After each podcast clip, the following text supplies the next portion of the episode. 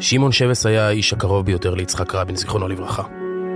בתקופתו במדבר הפוליטי, כעוזר שר הביטחון בשנות ה-80, גם בימי האינתיפאדה, כמנכ"ל משרד ראש הממשלה אחרי הניצחון בבחירות 92.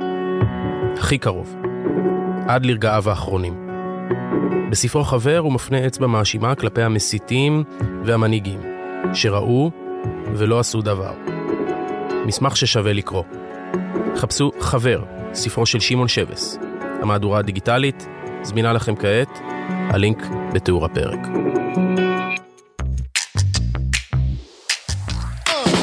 שלום לכם מאזיני הפודקאסט של פיני ושרון. פיני אומר תמיד שכדי להיות אלוף צריך את הפלוס. אז המרכז האקדמי פרס מציע לכם תואר פלוס. תואר ראשון במנהל עסקים, פלוס מגוון רחב של תעודות מקצועיות שייתנו לכם יתרון בשוק העבודה, ואפילו את המסלול האקדמי היחיד בישראל שמבטיח לכם עבודה בהייטק. תקשיבו לפיני, כדי להיות אלוף צריך את הפלוס. חפשו תואר פלוס של המרכז האקדמי פרס, או כנסו ללינק שבתיאור הפרק. ואגב, הלמידה היא היברידית.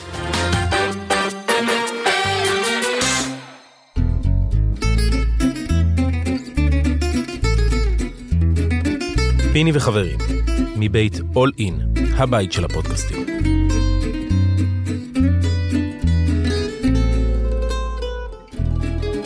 דנצ'ה! איך החיים? איך החיים? אנחנו מתחילים, יאללה. התחלנו? ברור? אין איזה... אין איזה פתיחה? איזה יריית פתיחה? איזה מה מה? יראה הפתיחה? שאתה המפגר הראשון. כולם עכשיו, כל הרופאים נוסעים לניו זילנד, ואתה בא לפה. צודק. נכון שעשית תחנה בדרך? מה עכשיו אתה? עשית תחנה בדרך. לא, מ- זה הזיה, זה הזיה. לחזור זה הזיה. אבל טוב לי בינתיים. כמה זמן... כמה זמן היית בניו זילנד? הייתי שלוש שנים, אבל זה היה לא רק ניו זילנד, בגלל הקורונה, היינו קצת באוסטרליה, וזה לא היה, לא היינו במקום אחד. והחלטנו לחזור, ואז כשהחלטנו לחזור, וכבר היה לנו לאן לחזור פה, אז uh, אני הלכתי, אה, הלכתי צלצל. לאיטליה, צלצל אמר, we need to talk. בדיוק. וזהו, והחלטתי לחזור, המשפחה פה, ויש הרבה סיבות מה, מה, מה? טובות לחזור. מה, מה, מה? עכשיו, אתה מבין לאן נכנסת, כן? כן. למה חוזרים? אה, אני חושב אה, שאתה... גם- אני חושב שלא המצאתי את זה, אבל הדרך הכי טובה לחיות, כנראה, זה קצת פה וקצת במקומות אחרים. 183 כן, יום. כל הזמן להיות, לא, אם אתה יכול, אבל אם אתה כל הזמן רק פה, כנראה זה לא אידיאלי, וגם אם אתה כל הזמן רק במקומות אחרים, רק במקום אחר, זה גם כן לא אידיאלי. אז לפני כן, שנדבר על כדורסל, בואו נדבר על זה. כן, קודם כל, באמת אני אני אומר, אנשים, תראה, ניו זילנד זה גן עדן עלי אדמות, כנראה. לגמרי. אתה יודע יותר טוב ממני. ואנשים עכשיו, יש איזה 3,000 רופאים שמתוכם כבר איזה 500 החליטו שאין שם, דרך אגב, אין שם רפואה? או הרפואה שם כושלת? כושלת מאוד. מאוד, בקטע הזה ובהרבה בחינות, זה אה, רק מדינת עולם מבחינת שלישי. הרופאים, או גם מבחינת ה- מהרבה בתי בחינות. חולים וכל הזה? לא רק, אה, זו מדינה ענקית. לא היית? לא, לא באת לבקר אותי. לא באתי לבקר אותך, לא היה אי הזמנת. אפשר, היה אי אפשר. אה, זאת מדינה ענקית, בערך פי עשר מישראל, או-אה. בגודל, תושבים? מתחת לחמישה מיליון. אוקיי. ומפוזרים. אז יש המון המון, אני גרתי בעיר הגדולה, אה, מיליון וחצי תושבים, זה לא ממש מרגיש ככה, אבל רוב, רוב ניו זילנד זה כל מיני אזורים כאלה של אה, 3,000 איש, 2,000 איש. כפרים. אה, כפרים קטנים, ערים קטנות. ומן הסתם, אה, הרבה מאוד כבישים אה, לא כבישים, ותשתיות לא תשתיות. אה, ו- כבישים לא... בהרבה מקומות? בהרבה מקומות, בהרבה מקומות. כל מי שטייל יודע את זה, שאתה צריך לקחת בחשבון להגיע מפה לפה, זה, זה סיפור, זה מהרבה בחינות, זה מה שיפה, כשאתה אה, אוקיי. מדבר על, מקומו, על המקומות הרחוקים האלה, אקזוטיים, זה מקומות שלא הרסו אותם עדיין, בני אדם עדיין לא הרסו. ויש גם הרבה דברים, אה, הרבה דברים שונים, חיים אחרים מהרבה בחינות, וגם מערכת הרפואה שונה. אה, דוגמה, בראייה מערבית, זה קצת מוזר שלא... שמע, אתה צעיר, אבל אתה יודע... אתה צריך להיות צעיר ובריא. הכל, בדיוק, שם. הכ- הכל קורה, אבל חס וחלילה, לא חשבת על זה, אתה יודע, אנשים חושבים, הם עוברים מדינה מפה ליוון, קפריסין, לא יודע, אה, בולגריה. הם חושבים על הרפואה שם, חס וחלילה קורה לך משהו, אתה נכנס לבית חולים, נגרים, קצבים וזה. פה לפחות הרפואה זאת מתקדמת. בעיה, זאת בעיה לגמרי, אבל זאת לא הבעיה הכי גדולה, כי אני בסך הכל... שגריר, אני שגריר. ניו זילנד בישראל, אני חושב שזאת מדינה מדהימה, ואני מציע לכל מי שיכול לנסוע ושתהיה לו הזדמנות לגור, לחיות, אבל, ונורא נהניתי השנה במילאנו, מילאנו זה מקום מדהים, לא, זה איטליה, עולם אחר, תכף נדבר איטליה על מקום זה. כיפי, אבל רק אני אומר לך, במה, ככה בסוגריים, ואתה גם כן חיית קצת בחו"ל, כשאתה חי בחו"ל לאורך זמן- הרבה זמן, איזושהי תקופה, אתה שם לב שאתה עדיין חי בארץ. אתה רואה טלוויזיה ישראלית, אתה ברשתות החברתיות רואה הכל בעברית, אתה שומע פודקאסטים, אני עכשיו פה בפודקאסט, אתה שומע פודקאסטים, אתה יוצא לרוץ, אני שומע פודקאסטים שעושים פה. אתה חי כאילו אתה חי בארץ, ו... וזה קשה לוותר. אני חוויתי בשני קיצים האחרונים את הקושי הגדול הזה לוותר על משהו בחיים, שזה לא קשור לכדורסל, אנחנו מדברים על דברים שלא קשורים לכדורסל. כן, כן. לא משנה שעברנו תקופה מאתגרת בניו זילנד, אבל עדיין, כמו שאמרת, אתה חי בגן עדן, בחוזה טוב, עם בית נחמד ב... על הים, ויש לך חוזה לעוד שנתיים כאלה. אתה צריך, אבל אתה מחליט לוותר על זה. למה? משיקולים שהם לא אין שיקולי כדורסל, משיקולים אחרים, משפחתיים.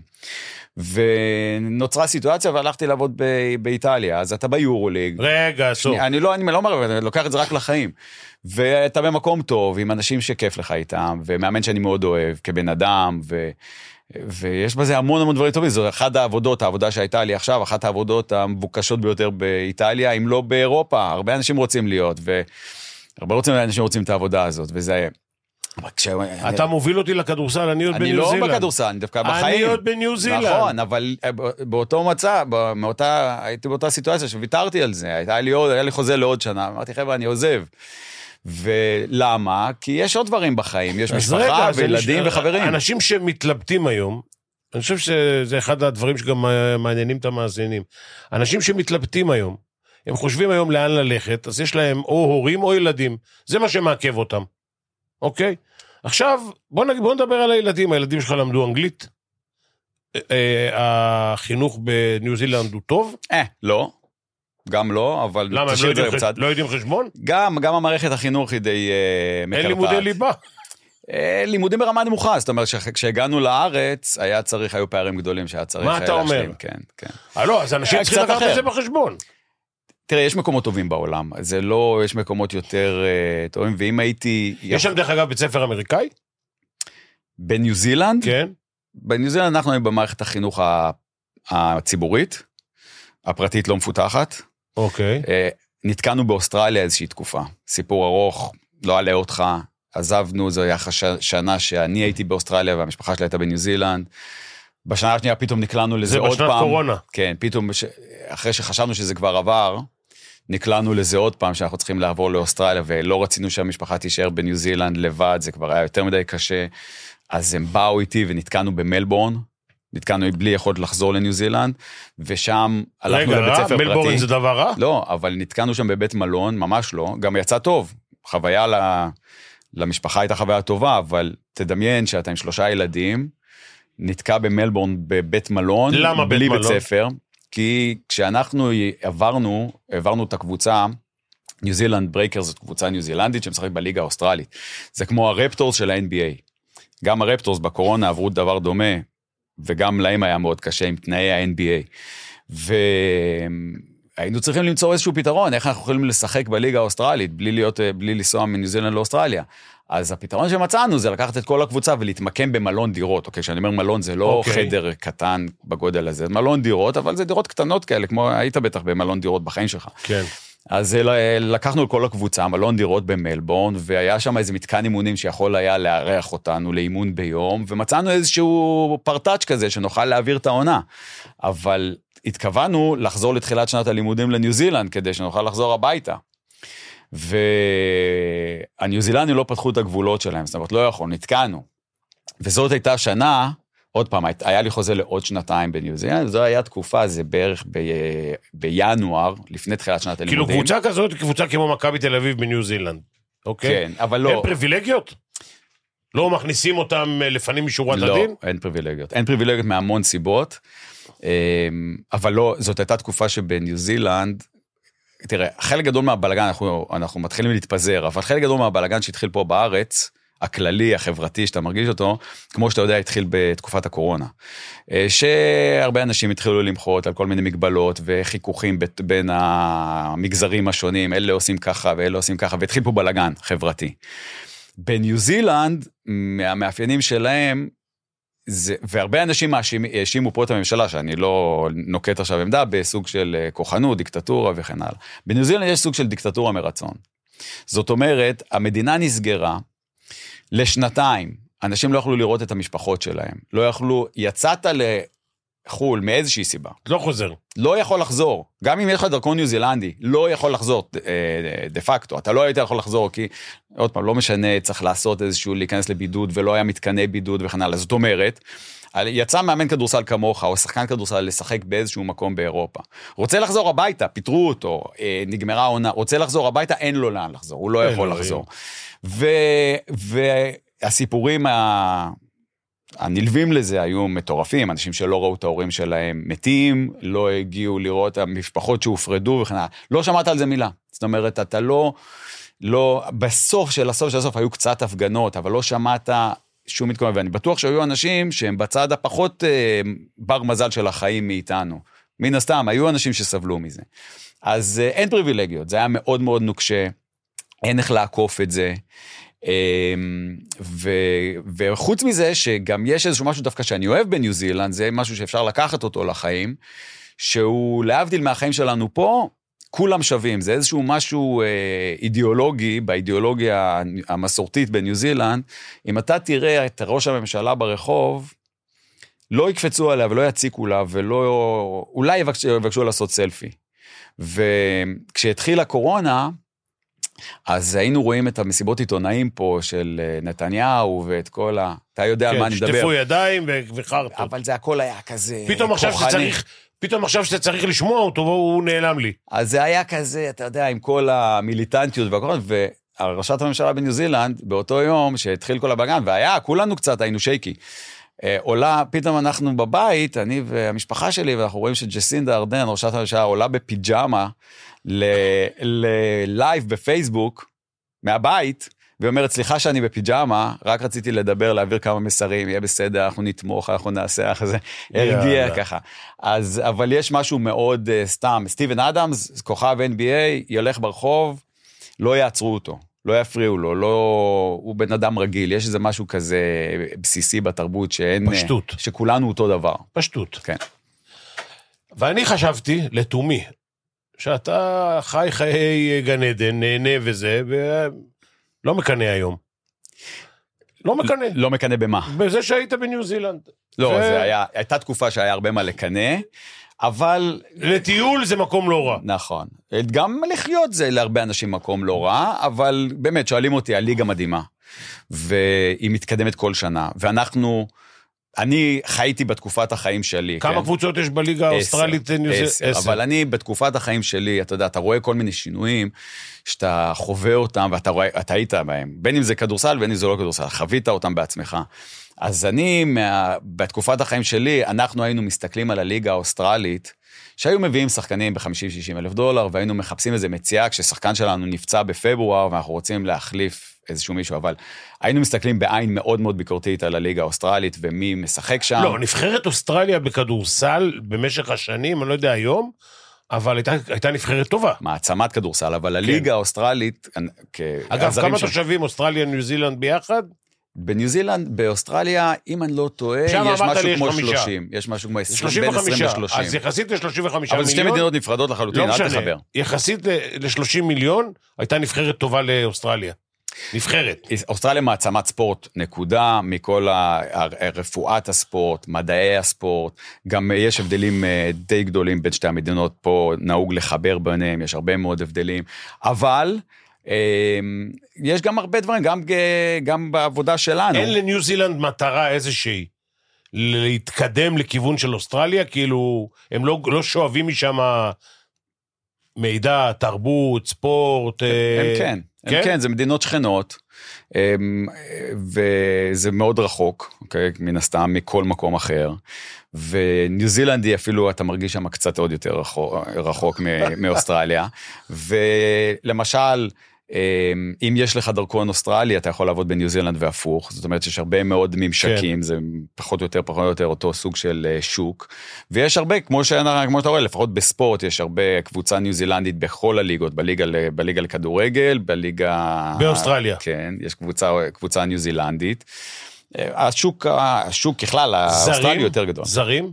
בליגה האוסטרלית, מותר שלושה, מותר רביעי, אם הוא משהו שנקרא Next Star, זאת אומרת, יש להם איזושהי תוכנית של הליגה, זאת ליגה שעשתה, זאת ליגה בבעלות פרטית קודם כל, יש בעל הבית לליגה כן. הזאת, זה לא ליגה של המדינה. זאת אוקיי. ליגה שיש לה בעל הבית. שהוא צריך להרוויח כסף. שהוא בגדול צריך להרוויח כסף מתישהו, ו... והוא הכניס כל מיני חוקים, אה, בנה ליגה, הוא עובד גם עם ה-NBA וגם עם היורוליג, והוא הכניס שם כל מיני חוקים. אחד מהם זה שמעבר לשלושה זרים, ומקומיים אמרנו זה ניו זילנדים ואוסטרלים אותו דבר. כן. זה אתה... והוא הכניס חוק שאתה יכול להביא עוד זר אקסטרה, אם הוא צעיר, והוא eligible אה, להיות, להיבחר בדראפט, הוא מאושר על ידי הליגה להיבחר בדראפט בשנה הבאה או בעוד שנתיים. וזה אמור היה למשוך פרוספקטים צעירים ולעורר עניין של קבוצות NBA בליגה. למשל הקבוצה שאני הייתי בה, הברייקרס, גם של מודי עכשיו, הם כל שנה מביאים Next Star. אה, זה משהו שהוא חלק מה, מהביזנס, ואנחנו, האמת היא, אני לא חושב, אחת מהסיבות שאנחנו הבאנו זה, לא הייתי חושב שהיינו יכולים לשרוד כלכלית בלי ה buyout מהקבוצות NBA. מה שאנחנו צריכים להגיד, שמביאים שחקן שהוא prospect NBA, מוכרים אותו יש מחיר איזה 650-700 אלף אה, דולר. עברנו לאיטליה. אטורה, צלצל ואמר we need to talk, ועברנו לשם. אני כל הזמן, ואני שאלתי אותך את זה כבר פעם, ואני מאמין שזה גם את המאזינים. אני אוהב את אתור אה, גם כיריב וגם כחבר. הלך לארצות הברית, היה עוזר מאמן בקבוצה ששיחקה מהר. חזר חזרה, נשאר את אורה. קודם כל, אני חושב, החוויה האישית שלי, נשים רגע כדורסל בצד, אה, אנשים לא משתנים מקצה לקצה. אוקיי? אנחנו בסופו של דבר יש לנו, והיו לנו המון שיחות כאלה אפילו כבר בהתחלה, שבסוף השורה התחתונה שלהם זה, קודם כל, הכיף הכי גדול עם אה, מסינה זה הפגישות מאמנים והארוחות ערב, והדבר, הסיור מוחות הזה שאתה יושבים ומדברים. זה ממש כיף. זה... לא, אין לי ספק שיש לו טונות של כדורסל. לא רק כדורסל, יש לו, הוא בן אדם חכם, איך שהוא מתנהל, זה הכיף הגדול. כמובן שיש עוד דברים כיפים, אבל הכיף הגדול זה לשבת איתו כל יום, שעה-שעתיים, איתו ועם הצוות, ולדבר, לדבר גם על כדורסל, אבל חלק גדול מהשיחות האלה הם תמיד, הוא מאוד פתוח והוא רוצה לשמוע מה שיש לכולם להגיד. הרבה פעמים זה נגמר ב, אבל ככה אני, ככה אני הייתי 30 שנה, והוא בן אדם שיש לו יכולת אה, ל... להבין את עצמו קודם כל בצורה די אה, גבוהה, זאת אומרת הוא, הוא מאוד כנה עם עצמו לטוב ולרע. ואז אנשים לא משתנים מקצה לקצה, אני בטוח שגם אתה מכיר את זה על עצמך, אה, אנחנו משתנים, מתפתחים, אני מרגיש את השינויים עליי, אני ער להם על איך אני משתנה בתור בן אדם, ומאמן, ו...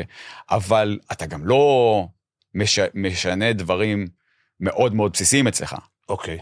באיך שאתה חושב, באיך שאתה מתנהג. התחדשות יצירתיות היא דברים שמאפיינים מאמנים. זה דבר נורא חשוב לדעתי. עכשיו, אה, אמרת לי באחת השיחות בינינו, שמע, היינו צריכים איזושהי אזורית וזהו, אז הוא אמר, אה, דן, לך תעביר אזורית. כן.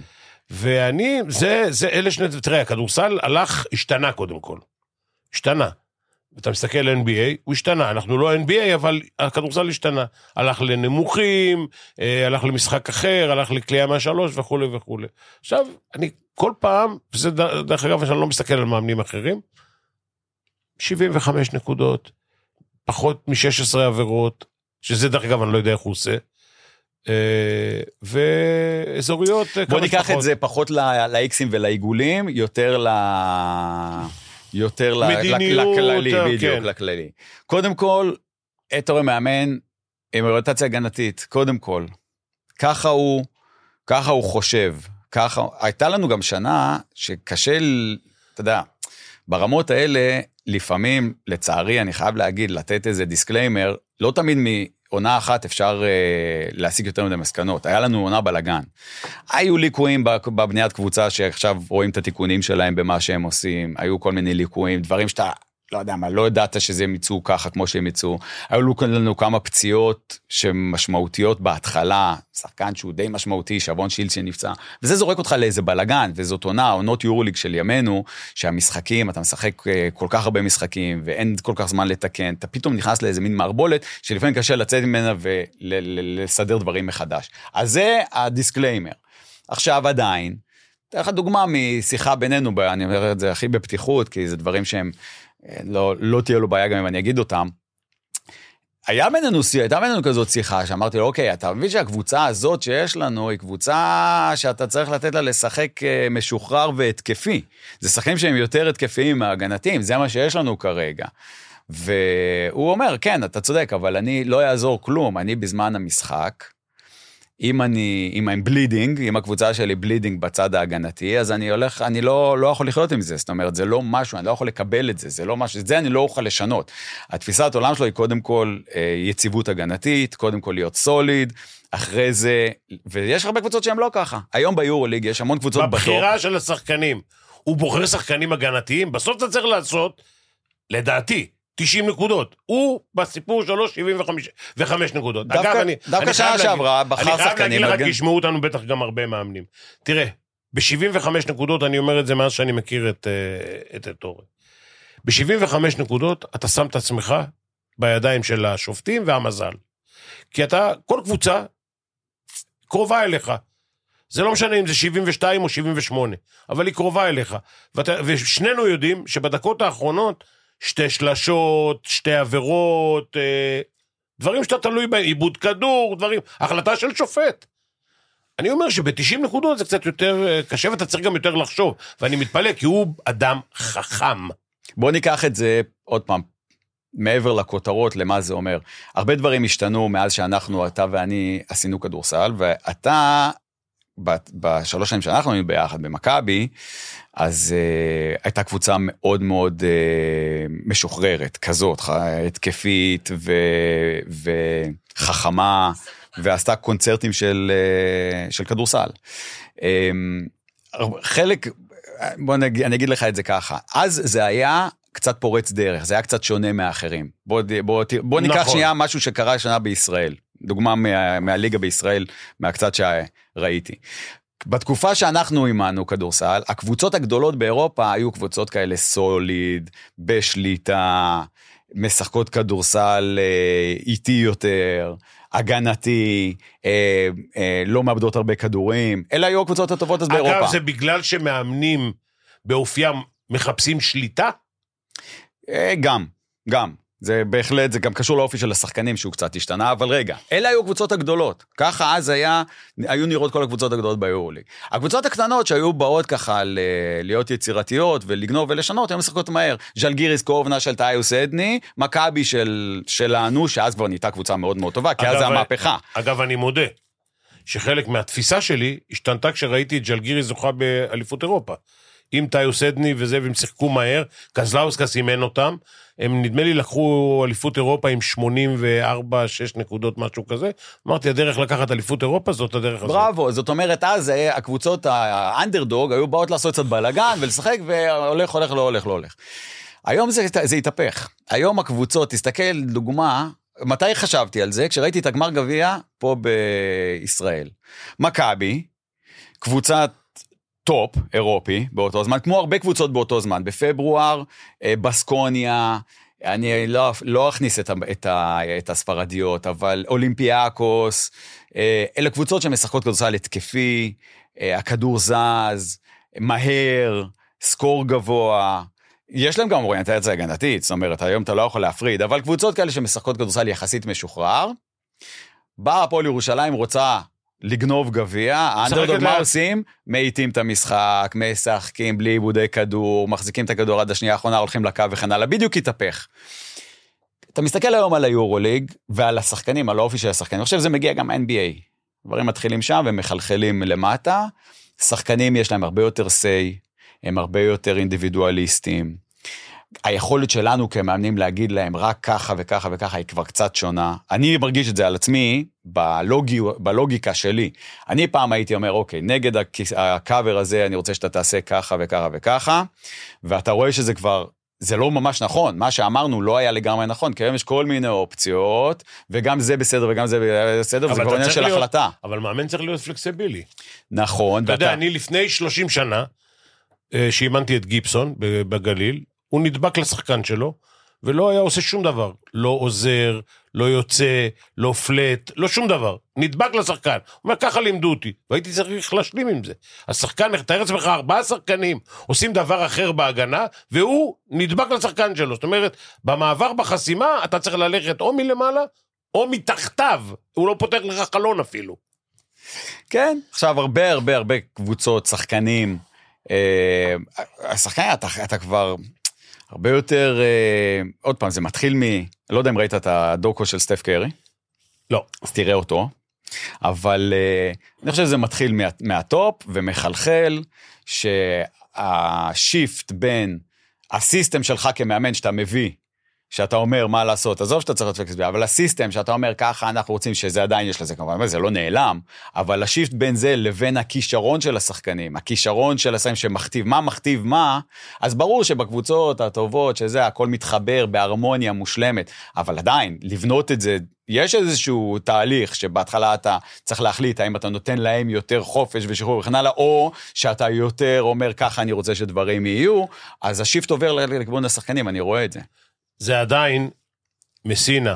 חמישה כדורים ראשונים הולכים פנימה, ועושים מינימום עבירות, ומורידים את הקצב, ואני שואל אם הוא מודע לזה, כי הוא בן אדם חכם, שזה מקל על המאמנים היריבים. כאילו, אני יכול להגיד לך שאני לפני 30-40 שנה, היו מאמנים מסוימים, אני לא, לא אשתמש ב- בשמות, שהייתי בא לשחק נגדם, וזה היה קל. כאילו, היית יודע, הם שומרים סוג הגנה אחד, אז גם לא היה 12 סוגי אה, סגירה, פתר, פתרונות לפיק אנד רול.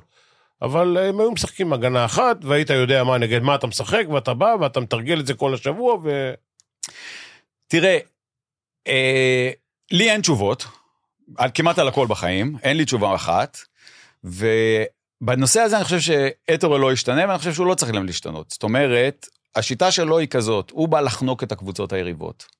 לחנוק אותם, ואתה יודע, לנו הייתה עונה לא טובה השנה, אוקיי? ומהמון סיבות, אבל אתה יודע, אני חושב שבמהות, אם ת, ת, תגיע לשורש העניין, אני חושב שהדרך שלו, שהוא ניצח אותנו ב, ב, בגמר בפראג, הוא לא ניצח. אוקיי, אני אלך עם זה עד סוף חיי, הוא לא ניצח. אז הוא ניצח כמה דברים אחרים. אם המשחק הזה היה נמשך עוד שבועיים, לא היינו מנצחים. ויש לי את הסיבות שלי, ואני בטוח לא, לא, בהם. אני איתך, אני איתך. במיליון בסדר. אחוז. אתה צודק, אני איתך מאה אחוז. אבל הדרך רגע, הזאת... אבל צריך לספר את זה, לא? ספר. אני עד אחת וחצי בלילה אמרתי לשמעון, שופט מסוים אסור שישפוט את המשחק הזה. והוא הלך, והוא חזר באחת וחצי בלילה, והוא אמר חיכיתי בלובי, לא הלכתי לישון, משחק למחרת, גמר גביע אירופה. והוא חוזר ואומר לי, איך ידעת שהוא שופט? אמרתי לו, שמעון, המשחק הזה יימשך שבועיים, הם לא ייתנו לנו לנצח. ומפה, זה כבר היסטוריה. כן, לקחו לי את האליפות אירופה הרביעית. לנו. כן. אבל בוא נחזור לאתורה. הדרך שלו של... אה, תראה, אנחנו... לחנוק את המשחק. בוא, בוא, בוא נגיד שאנחנו, בוא נגיד, תפריד רגע, תראה, השופטים שאני איתך ב... אוקיי, אז נשים את זה רגע בצד. מבחינת כדורסל היה שם משהו שעבד לו לא רק במשחק הזה. יש קבוצה אחת, שהיא, בוא נגיד, בוא נלך לחצי גמר, ראיתי את ה... ישבנו וראינו, ניצחנו את אה, טאו ויטוריה בגמר, אה, בחצי חצי גמר, גמר. בפיינל פור הזה, קונצרט, 30 הפרש, ואנחנו יושבים לראות צסקה נגד ברצלונה. ואני יושב ואני אומר, לא משנה, עזוב את ה... את ה רק איקסים ועיגולים עכשיו, עזוב את הלפרט למה, ואני מסת, אנחנו מסתכל על המשחק ואני אומר, אוקיי, אם ברצלונה מנצחים, אנחנו לוקחים, זה היה אליפות אירופה שלישית, זה היה משהו. אם, אם ברצלונה מנצחים והם מובילים 15 הפרש על צסקה באותו זמן, אם הם מנצחים אנחנו לוקחים אליפות שלישית. ענייני איך הם מטפלים בפיק אנד רול, אני ומה רביעי, אנחנו... דרך אגב, כן. עם, עם, איך הם מטפלים ומה יהיה וכן הלאה. וזה התהפך וצסקה ניצחו ואמרתי עכשיו אנחנו בצרות. בצרות כדורסל.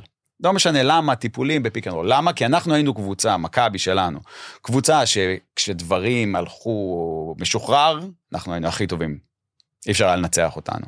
והדרך שלו הייתה לקחת כמה דברים, לגרום לנו לעשות דברים מסוימים, להוריד את הסקור, לעשות את זה, ובדרך הזאת בסוף לבוא ולגנוב. ויש קבוצות שמשחקות ככה עדיין. סתם אמרתי, כדוגמה קטנה, אנקדוטה, הפועל ירושלים שבאה למשחק הזה גמר גביע, ואיכשהו בציפורניים ובשיניים לוקחת בסוף אה, את המשחק. אותו דבר. הדרך הזאת שלו, קשה לשחק נגדה. זאת אומרת, באות הרבה קבוצות, לשחק נגד, סתם, היה לנו, הייתה לנו עונה קטסטרופלית. אבל היה לנו משחק לקראת סוף השנה, כמה משחקים כששבאז נאפייר הגיע למילאנו, כבר היו לנו לנו כמה משחקים נגד אולימפיאקוס, שפתאום ה score שלהם יורד, ואתה רואה שהם לא מוצאים את עצמם במשחק הזה. אוקיי, זה משחק נקודתי, אבל זו גם דרך שאפשר לנצח איתה. זאת אומרת, לאטורה זה עבד הרבה מאוד uh, פעמים, והוא כל הזמן עושה shift. כמובן שקבוצה מושלמת מבחינתו תהיה גם קבוצה שהיא תהיה מספיק טובה מבחינה התקפית וכן הלאה, וזה יכול לקרות. זה יכול לקרות שהקבוצה, כי בסופו של דבר קבוצות טובות הן טובות גם בהגנה וגם בהתקפה, כמו, ש, כמו שמכבי שלך הייתה. מאחר והיית ב, ב, עם אטורי גם, גם וגם, במש... באימון עצמו, הוא מתרגל משחק מהיר? או זה הכל set offense? כאילו, אנחנו היינו מתרגלים כל אימון, משחק מהיר, משחק מעבר. היו חסרים לי ה drillים האלה. ה drillים האלה של המשחק אה, מעבר, שלנו, של סתם לת... ל... להרים קצב, אבל גם היום הכדורסל הוא כל כך שונה, במיוחד גם במערכות כאלה. במהלך העונה, אתה בא לכל אימון, אתה מקבל מה performance group שלך את ה... דקות שמותר לך להתאמן היום, כמה אפשר להתאמן היום, אתה, אתה במהלך שבוע, עזוב את השבוע שמשחקים שלושה משחקים. כמה אתה יכול או גם העצימות? כמה שנותנים לך להתאמן, ואתה מגיע וכמות ה... בוא נעזוב את השבוע של השלושה משחקים, של הדאבל אדר שקורה פעם בחודש ביורוליג, אתה בא שבוע אחרי, או שבוע לפני דאבל אדר, וכבר אה, מכינים אותך כשאתה צריך, אז כמובן שיש לך את השני משחקים בשבוע, ואתה סוחב משבוע שעבר, ושניים שלושה שחקנים יש להם מרגישים איזה משהו בהמסטרינג עוד מהפעם הקודמת וכן הלאה, יוצא ככה שאתה חודשים על חודשים על חודשים, כל הזמן באיזשהו מחפש מין... מחפש פתרונות. כן, אתה במין כזה navigation בשביל לעבור על הדברים שאתה צריך להכין, אתה כמה דברים שאתה צריך להכין למשחק, ואת הדברים האלה, את הימים האלה שאתה בא ודופק שני אימונים בשבוע שהם, אתה עושה בהם ממש התקדמות, מהרבה בחינות הם עברו. תגיד, הכדורסל, אמרת מקודם, ואני אחבר את זה, סטף קרי, אה, שהם משחקים ארבעה גרדים, לא ארבעה גרדים, ארבעה וחצי גרדים, כי גם השחקן פנים שלהם הוא סוג של, אה, של פורוורד, עם כליאה. ו... מותר לדבר פה על כדורסל בפיני והחברים? מותר מי החברים? מותר לדבר על הכל. דיברנו על החיים, דיברנו על אה, ניו זילנד, אוסטרליה, תכף נדבר על מילאנו החיים, לא הכדורסל. אה, והאם, כאילו, אתה כמאמן עכשיו, מאחר והיית עם אתור איקס זמן, היית איתי איקס זמן, היית עם דיוויד איקס זמן, כאילו, אתה כמאמן, מה אתה לוקח? תראה, היום ביורוליג, קודם כל, אתה יודע, זה כל הזמן אבולוציה, זה כל הזמן משתנה. עכשיו, היום ביורוליג, אני לפני כמה שנים, מה, גם אנחנו היינו עבדנו קצת בחולון, גם עניינים כלכליים, מובילים לזה.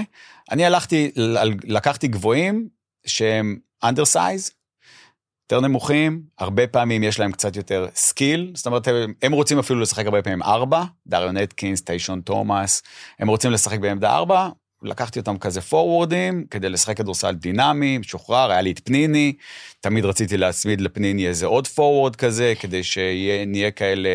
שמישהו גם יוכל לשמור. דינמיים, בדיוק. אבל שנהיה כאלה דינמיים, אז החיבור היה, אחד החיבורים הוביל אותנו לגלן רייס, שזה היה על המגרש מאוד מוצלח ב- לפרקים ומחוץ למגרש קצת פחות, אבל אה, זה היה הראש שלי. היום אתה מסתכל על היורוליג, אני גם, כל הזמן אתה מסתכל ואתה בוחן את עצמך ביחס למה היית רוצה לעשות עכשיו. אתה מסתכל על היורוליג, כדי היום להיות, לקחת את היורוליג, את הקבוצות שרוצות, the teams to beat, אתה חייב טווארס. אתה חייב טווארס, אתה חייב מישהו שיכול לשחק נגד טווארס. זאת אומרת, היום אם אין לך טווארס, מוסטפה פאל אה, וכן הלאה, איזה אחד כזה 2.20 שהוא... אה, אז אתה, יהיה לך קשה כשאתה תגיע לשחק נגד מדריד בשני הצדדים של המגרש. ראיתי אתמול, את, ראית אתמול את הגמר של הנוער, סרביה, לא. ספרד? לספרדים יש עוד טווארס אחד. הוא בן 18. בדרך. מה זה? אבל תראה שכל הקבוצות צריכות איזה, איזה משהו כזה, ואם אתה הולך בלי, יהיה לך קשה בשני הצדדים של המגרש. ובאו ריאל מדריד ולקחו את היורוליג עם לשמור אזורית, הנה, משהו שכבר נעלם מהעולם. גם אתה, אני חושב, באיזושהי תקופה שאנחנו שמרנו אזוריות בלי סוף, וכל הזמן שואלים אותנו, אותי על האזוריות האלה, אתה גם כבר אמרתי להם, בכדורסל של ימינו כבר אי אפשר לעשות את זה. והנה פתאום ריאל מדריד לוקחים את היורוליג עם לשמור אזורית לא למשחק אחד ככה במקרה בהפתעה, אלא כל הפלייאוף וכל הפיינל פור, כי יש להם טווארס כזה. וסקריולו שומר ארבע אזורית ואחד אישית. כן. אז, אה, אז אה, עכשיו אתה שואל איפה אני. אני במקום שגם כן זה לא רק כדורסל, שאין דרך אחת לנצח, ואתה צריך להיות מאוד מאוד גמיש במחשבה שלך. flexibility, כן. מאוד גמיש. והיום אני מאמן בהרצליה, ואתה צריך להיות קצת, תמיד אתה צריך להיות, לחשוב במקום שאתה מאמן, במקום שהאמצעים שלך הם יותר, יותר קטנים מאחרים, אתה צריך כל הזמן לחשוב איך אתה תהיה קצת אחר מאחרים, מאחרים. איך אתה תהיה קצת אחר. זאת אומרת, אם אנחנו רוצים היום להגיד, אוקיי, בוא נעשה את מה שמכבי עושים, או בוא נעשה את מה ש... לא יודע מה, אולימפיאקוס עושים, ואיך שהם בנויים, ופשוט נהיה יותר טובים, סביר להניח שיהיה לך קשה, יהיה לך קשה להביא את הארבע עם הכלייה יותר טוב מהם, ושני רכזים pick and rollerים יותר משלהם וכן הלאה. אתה צריך לחשוב על להיות קצת אחרת, להביא את השחקנים הכי טובים שאתה, שאתה יכול, ולנסות למצוא אה, את הדרך לשחק איתם. חמש פתוח, שחק חמש פתוח. יש המון דרכים לשחק היום אה, כדורסל, אתה רואה את זה בכל העולם. חמש פתוח, יופי. ארבע כזה שרק ישמור בצבע ותח... אה, סליחה, חמש כזה כמו איזה, איזה מגדלור כזה שתשים אותו בצבע ותשלח אליו שחקנים והוא יהיה shot blocker וכן הלאה, אפשר לנצח גם עם זה. מהר כן, טיפה ליותר לאט בגלל שיש לך שחקן כזה שאי אפשר לשחק אותו, לא תיקח את אה, טווארס ותשחק איתו up and down, up and down, אפשר גם אה, להצליח ככה. אמ, יש כאלה, אתה דיברת... אגב, חלק מהאזורית שריאל מדריד שמרה, זה בגללו. כי הוא בפיק אנד רול לא יכול לצאת החוצה, וחייבים לשמור אותו קרוב לריבאונד, וחייבים, אה, כמו שאתה אומר, לשלוח אליו שחקנים כי הוא shot blocker. זה ריאל מדריד. עכשיו יש לי חבר שהוא מאמן בקבוצת NBA, שהוא אומר לי, אוקיי, המאמן, הוא עוזר מאמן, המאמן הולך לשבת עם דיוויד בלאט על אזוריות, הוא כבר שבועיים חוקר אותי על אזוריות, כי ב-NBA גם כן אה, הרבה קבוצות מתחילות לשמור אזורית, מיאמית, והרבה אנשים רוצים לשמור אזורית. עכשיו, אתה יודע איך זה. אזורית עוברת לאישית או אבל אזורית? זהו, בדיוק, אתה יודע איך זה. זה תמיד, למה אני אומר שזה אבולוציה? כי אם אתה ממש יודע לשחק נגד אזורית, ממש, יודע לשחק נגד 2-3 אזורית, גם אם היא תעבור אחרי זה לאישית, אבל אתה יודע להעניש אותה ממש. אז, ואתה תסכים איתי שהיום לתת שלושה פנויה זה כבר לא... לא. אתה לא יכול לתת שלושה לא. פנויה. כי כשאנחנו שיחקנו אה, אה, אזוריות... האחוזים מהשלוש היו, היו אתה- יותר נמוכים. אז אה, אדון פיני גרשון אמר לשחקנים, we play percentage. נכון. אנחנו נפסיד משחק שניים, שלושה במהלך העונה, כי קבוצות יעשו שלשות, אבל במשחקים, במאני טיים, בלחץ וכן הלאה, האחוזים מתיישרים, וככה אנחנו לוקחים אליפויות אירופה, וזה הצליח לך. נכון. היום זה... אבל אנחנו היינו קרובים ל-40% מהשלוש. נכון, אבל אתה, אתה באיזשהו שלב גם כן עברו כמה שנים, ואמרת לי, אוקיי, היום כבר אי אפשר ללכת ככה, היום הכלייה מפרקת אותך, אתה לא מגיע, אתה במינוס 20, שזה לפני עברנו שאתה... מאזורית לאישית. יפה. אז עכשיו, לאן אני לוקח אותך? אם קבוצה ממש יודעת לתק... לתקוף נגד אזורית, יש סיכוי טוב ש... שאתה תשים את הכדור ביד של הקלעי הכי טוב שלך לשלושה פנויה כל התקפה. אתה לא תצליח לקחת את זה, הם ישים אותך פה ופה ופה. זאת אומרת שהקבוצות שמצליחות לשחק נגד, אה, מצליחות עם האזוריות, למה זה? זה בגלל שריאל מדריד בא לשחק נגד אולימפיאקוס בגמר. ושומרת אזורית. אולימפיאקוס לא שיחקו נגד אזורית כל העונה. פתאום הם צריכים לגמר להכין איזה תרגיל overload, והם הגיעו לכמה זריקות חופשיות, והחטיאו אותם, ובדיוק הדוקטורינת פיני גרשון מלפני 20 שנה עובדת להם. זריקות חופשיות מהפינה, אבל החטיאו שתי זריקות ונלחצו, והם לא משחקים טוב נגד אזורית. אין להם את המגוון שיש להם נגד אישית. עכשיו יהיו הרבה אזוריות, התחכום נגד אזורית יעלה, שוב, אי אפשר יהיה לשמור אזורית, יחזרו עוד פעם לסוויצ'ים. אגב, כשאמרתי לך זה. שהיה לי קל לשחק נגד חלק מהמאמנים ששמרו נניח רק אישית, אני תמיד אמרתי, המאמנים האלה שומרים רק אישית, הם מתרגלים באימונים רק אישית. נכון. והם יבואו נגד אזורית, הם יצטרכו באותו שבוע לחשוב, ואז בשבוע הזה אי אפשר פתאום לשנות את הזה, ופתאום לשחק נגד אזורית ברמה גבוהה. נכון, אבל אז באו הרבה קבוצות, והן עושות פחות או יותר את אותם דברים שהם עושים נגד אישית, גם נגד אזורית. נכון. ו spacing נכון, ויש להם את הרידים הנכונים נגד כל אזורית, ואתה בא ואין, הם תוקעים אותך ישר על ההתחלה, הם מוצאים לך את את הזה, ואתה מנסה, ואתה יורד מזה אחרי, אתה יודע כבר, אתה, אי אפשר לשמור את זה, אי אפשר לשמור את זה עם הכיסויים האלה, וזה את כל הדברים שאנחנו עשינו.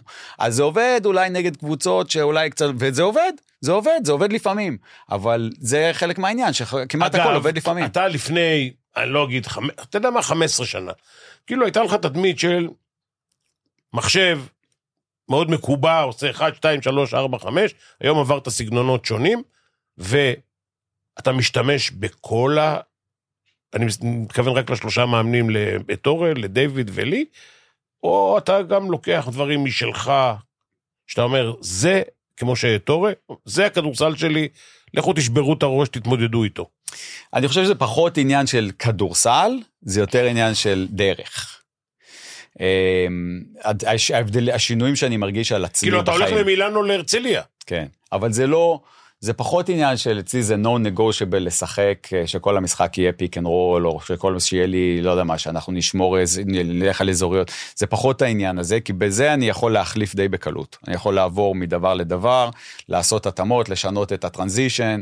יש המון דברים, אפילו להוריד קצת מהטרנזישן, שזה היה אצלי משהו שהוא נורא, עוד מאז מכבי, זה משהו שתמיד הלך איתי, flow, flow, flow, לעשות איזה מין משחק כזה שיש לו עקרונות ולא תרגילים, וזה דרך זה אתה, אתה מקדם את הקבוצה, גם מזה אני יכול קצת לרדת, מהדברים האלה אני יכול לעשות התאמות. Uh, השינויים שאני מרגיש על עצמי, בכלל כבן אדם, זה... בוא נגיד, בוא נלך קודם כל למה, אני- איפה אני אותו דבר. אני תמיד אהיה יותר לוגי מזה. אני אוהב שדברים מסודרים, אני אוהב שדברים אה, ברורים, אני אוהב ששחקנים יודעים מה צריך לעשות, אני אוהב אה, דקויות במשחק, אני אוהב ניואנסים. איך אימנת את גלן רייס? אה, שזה הפוך לכל מה שאתה אומר. נכון, נכון. זה באמת היה הפוך, אבל זה היה שיעור, זה היה שיעור מעניין. זה היה שיעור, מה זה איך, לא חשבתי, אוקיי, נמאס לי כבר ללכת כל פעם לסיפורי גלן רייס, אבל לא חשבתי שזה יהיה כמו שזה יהיה, אוקיי? כשהבאנו אותו. חשבתי, חשוב לי להביא אנשים עם אופי מסוים וכן הלאה. לא חשבתי שהוא יהיה כזה, הוא הצליח בשיחה, הוא יכול להטעות אותך. וגם היום, השיחות שאני מנהל עם שחקנים לפני שאני מחתים אותם, הם גם כן השתנו. השיחה היא אחרת. אבל השיחה שלה, אז היא הייתה, תפסתי אותו ודיברתי איתו, והוא דיבר איתי לעניין, והוא אמר, אני צריך את ההזדמנות הזאת לחזור לאירופה ולבנות וכן הלאה. טלפון לא ארבע עיניים. פייסטיים, בדיוק, אני הכל כן. באיזה. והוא לא טיפש, הוא בן אדם לא טיפש בכלל. אם הוא הצליח עברתי לעבוד איתו, עליך. לא, עברתי איתו אחרי זה עוד גלגולים, הוא לא טיפש, ויש בו משהו מאוד, אה, מאוד מעניין כבן אדם, אבל, ואז אתה מביא אותו, ואתה אומר, בואנה, מה זה הבן אדם הלא שפוי הזה? זאת אומרת, מה זה, מה זה הסרט הזה? ומצד שני, גאון כדורסל. זאת אומרת, פתאום יש לך, אתה, אתה קרוע בין, אוקיי, היה בשנה הזאת בחולון, אתה, אתה בין זה שעל המגרש הוא גאון, שפותח את כל הפלונטרים, ופניני לדוגמה, אני זוכר אותו על הספסל במשחק השני שלו, שאנחנו מפרקים איזושהי קבוצה 30 הפרש, והוא זור, מוסר לובים, והוא עושה בעצמו 30 נקודות, ו-15 אסיסטים, ולא יודע מה שהוא עושה, הוא אומר, אני מת עליו. כי אני מת עליו, הוא- וזה, אז אתה, מצד אחד על המגרש דברים מאוד מאוד, אה, נראים מאוד טוב, מצד שני, זה בן אדם, לא סתם הוא בחולון, ולא חמישייה באטלנטה אוקס. אוקיי? יש לזה סיבות. ולא הצליח בעוד איזה כמה מקומות מר... אחרי. סיבות מרחיקות לכת. אז איך? זה היה שיעור. ואז אתה, אני יכול ללכת עם זה עד, אה, עם השיעור הזה עד אינסוף, עד הגמר גביע, שאתה אומר, אוקיי. אני אומר, אתה צריך מנוחה. אומר, אתה צריך מנוחה. עכשיו, אתה יודע שהוא לא בן אדם מקצוען, אתה יודע שהוא מעשן, אתה יודע שהוא שותה, אתה לא בן אדם, והוא לא רוצה לרדת מהמגרש, אומר, אתה צריך לרדת, אתה צריך מנוחה. שתי דקות, הוא אומר שלא תעז להוציא אותי. אמרתי, אוקיי. ישר עכשיו אתה רואה אותו, הוא מתקפל, הוא מחזיק את הברכיים. ובסוף, מה נשאר לנו, האוהדים של חולון, ולי המאמן, ולשחקנים שהיו איתם וכן הלאה? מה נשאר? נשאר הוא, באחד על אחד, לוקח את הדיפנדר מספר אחד של מכבי, מכבי אז קבוצה טובה, קבוצת יורוליג טובה, דיאנדרי קיין, הדיפנדר. עכשיו, כל מאמן כמוך, שמלמד בקורסי מאמנים, אומר, בוא תביא חסימה כדי להוריד ממנו דיאנדרי קיין. הוא לא רוצה, הוא נשאר על דיאנדרי קיין, הוא הולך עליו אחד על אחד, בא לחסום אותו, אלכס טייס, השאט בלקר הכי טוב בליגה, בא, שם לו יד בפנים והוא קולע מעליהם. ועושה סל ניצחון על דיאנדרי קיין ועל אלכס. באחד על אחד, בלי תרגילים ובלי שום... עכשיו, למה זה שיעור מעניין? כי לפני זה הייתה זריקה, היו שתי זריקות למכבי. ואני על הספסל כבר מכין את ה-ATO שלי, מכין על הזה, מוציא את התרגיל, ולמזלנו, אה, דיאנדרי קיין החטיא. והכדור הולך לגלן רייס בלי ATO, כי מה אני עושה כבר ב-ATO? מעביר את הכדור הלו, לצד השני. זה סיפור אדי גורדון מהפועל בדיוק, ירושלים. מה אני עושה? כדי, מוצא איזושהי דרך לתת לו את הכדור. כדי שיעשה אחד על אחד. אז הוא לקח את הכדור מהריבאונד ופינה את כולם, ולא חילוף ולא שום דבר, והלך עד ליאנדרי קיין. שזה מזכיר קצת את הסיפור של קיירי אירווינג ודייוויד בלאט באיזה טיים-אאוט בעונה הראשונה של דיוויד ב...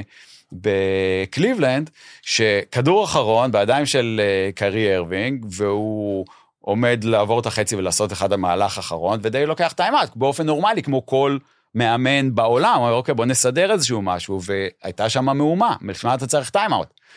ובטיים-אאוט, מה סידר דיוויד כמו כל מאמן? בוא נמצא את הדרך לתת את הכדור לקיירי אירווינג.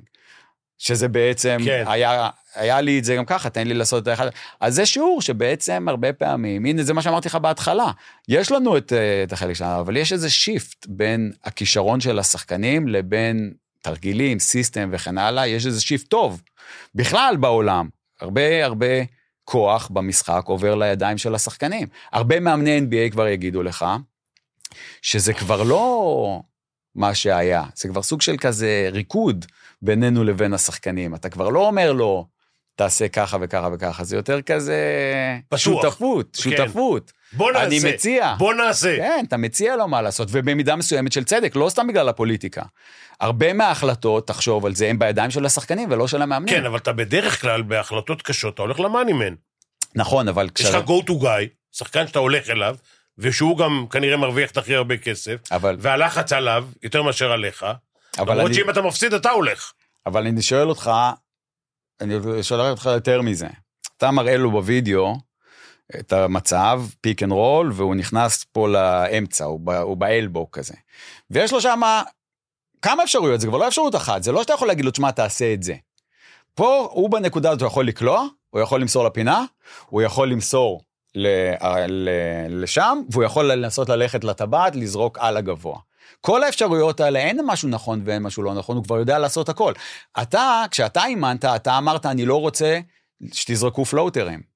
אין, אתה לא תזרוק floater, זו זריקה שאסור לזרוק. אתה אמרת לניקולה וויצ'יץ' ואתה אמרת לג'יימי ארנולד, את הזריקה הזאת אתה לא זורק אצלי. לג'יימי ארנולד, אני זוכר, ניקולה קצת פחות, אתה מדבר על, על ה baby hook. לניקולה וויצ'יץ' אתה אמרת, כשאתה באת למכבי, הוא היה שחקן לפני זה אצל דיוויד בלאט במכבי, והוא היה שחקן המטרה מספר אחד של, של אה, מכבי ב low post. הכל היה קודם כל מתחיל המשחק, שתי מסירות לתת את הכדור לניקולה וויצ'יץ' ב low post. כשכולם עומדים והוא עושה או אחד על אחד או, או, או מוסר. ואתה באת ואמרת לניקולה, האחד על אחד שלך נגמר. אתה לא עושה יותר אחד על אחד ב low post, אוקיי? אז אתה לא זורק ככה, לא ככה. היום הדברים האלה, היום הדברים האלה זה כבר באמת, אי אפשר להגיד אותם למה. לא, לגבי ארנולד אני זוכר. ארנולד, הוא היה מעיף לי בייבי הוקים, ויום אחד הוא עזב את האימון, וירד לחדר הלבשה. אמרתי לו, כמה בייבי הוקים תרגלת היום? אז הוא אמר לי, none. אמרתי לו, תחזור לזרוק. אז הוא אמר לי, coach, this is my shot. אמרתי לו, no more. שב, תתרגל, ואחרי זה נדבר על הזריקה אני שלך. מדבר איתך על משהו הרבה יותר, אה, הרבה יותר עמוק. ניקולה- לא, לא, עזוב את הדוגמאות. אתה היית אומר, כמו כולנו, זה לא אתה. אתה היית אומר, עם זריקה לא. טובה. גם עם קטש היה לי בהתחלה עם השלשות. שהוא רצה לזרוק, כן, לזרוק במעבר. דריבל אין, שלשה. כן. ואתה אמרת לו, לא. ו... וזאת זריקה לא טובה ולא טובה ולא טובה, והיום כבר אין כזה דבר, כי אתה לא יכול, הם לא שואלים אותך. לא רק, זה לא, עזוב רגע את הפוליטיקה. ברור שאנחנו כולם רוצים דנקים ושלשות, דנקים ושלשות, אבל אתה בא לשחק נגד טווארס, והוא עומד לך בצבע, ואתה לא יכול ללכת לדנק, אין מה לעשות. הוא עומד לך שם מטר מהטבעת, והוא 2.20, והוא השוט בלוקר, הוא הרים פרוטקטור מספר אחת ביורוליג. ובגלל שהוא שם, אז כל הקלעים צמודים. אז אין מה לעשות, אם אתה לא תעשה כמה פלוטרים, שזאת לא זריקה נכון. טובה, אז אתה כבר, אתה, אתה כבר מבין, אנחנו כבר כולנו מבינים שאם, שגם הזריקה שפעם חשבנו שהיא לא טובה, אז אתה צריך לעשות אותה קודם כל כדי לשנות את הקאבר, כדי לפתוח לנו קצת זריקות אחרות. אז כבר חייבים לעשות פלוטרים וחייבים לעשות in between shot. זאת אומרת, כל הקטע הזה של אנחנו מחפשים שלשות או זריקות בצבע, אין מה לעשות, מה שנותנים לך זה רק את ה-in ועד שאתה לא תעשה את זה באחוזים מספיק טובים, לא ייפתחו לך דברים אחרים. זאת אומרת, הרבה עבר לידיים שלהם. כבר אתה לא יכול להגיד להם, זה, זה, תעשה רק את זה ולא את זה, הוא צריך לעשות את הזריקות הקשות. כדי שיפתחו דברים אחרים, אין מה לעשות. אבל הזריקות הקשות, ה mid-range jump shot, הם, הם תמיד יהיו, היו, יהיו, וגם אם תרגל אותם הרבה, low percentage, יהיו אחוזים נמוכים. עדיין אתה הולך לזה. אי אפשר אחרת. אי אפשר בלי ללכת, ללכת בספקטרום של הזריקות שלך. אי אפשר ללכת לסטף קרי שזורק מטר יותר, יותר רחוק? בוא לא, נ, בוא לא נ, נ, נלך עכשיו לשחקנים כמו סטף קרי, כי זה, זה בכלל דיון אחר. זה דיון, זה סיפור בפני עצמו. אבל אתה לא יכול להגיע לזריקות טובות, אם השחקנים שלך לא ייקחו אותך over the hump בזריקות הפחות טובות. אתה לא יכול. כי אם אתה, אה, תמיד אתה תגיע לקבוצה שתיקח, לסיסטם הגנתי שייקח אותך, מלעשות את הזריקות שאתה רוצה. אם הם מספיק טובים, הם יכולים לקחת את זה ממך. ואתה צריך להיות מסוגל לעשות זריקות אחרות, בשביל זה השחקנים שלך אה, מנהלים אותך הרבה פעמים, ולא רק אתה מנהל אותם, אתה צריך להיות מסוגל לעשות את הזריקות האלה כדי לפתוח עוד דברים. אין מה לעשות. זה לא, השיטות, השיטות שלנו של פעם להגיד, אוקיי, נגד הגנה הזאת, זה מה שאני רוצה, ובסוף אתה תקבל את הזריקה משם, לא, לא תהיה לך את הזריקה משם. זה לא עובד ככה יותר. זאת אומרת, אתה צריך היום ללמד את הילדים, את השחקנים הצעירים, מגיל צעיר, את המגוון של הזריקות, ולא סוג מסוים של מקומות, של זריקות. כן, זאת אומרת שמאמנים היו, אני מציע בכלל בחיים, לא רק בכדורסל, להיות פחות, לפחות לדבר בצורת, אה, אני עשיתי, אני יודע, אתה תעשה רק ככה, אני בניתי, להוריד את זה קצת, דברים משתנים. אה, בני אדם אה, משתנים והכדורסל גם כן משתנה. עכשיו זה לא אומר, הרבה שחקנים צריכים מגבלות.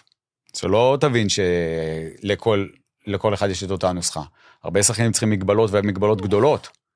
יש הרבה שחקנים שאתה צריך להגיד להם לא לעשות הרבה מאוד דברים, אבל בכלל, בתפיסה שלך כמאמן אתה צריך להיות יותר פתוח. אם יבוא לך עכשיו שחקן שרוצה, לא יודע מה, לזרוק שלשות ואסור לו, זה, יש כאלה, אתה צריך לדעת להיות מספיק חד בשביל למנוע... אתה צריך להיות מאמן שיכול להגיד לשחקן, את הזריקה הזאת אתה לא לוקח. כי האחוזים שלך הם 25 ולא 40. לגמרי.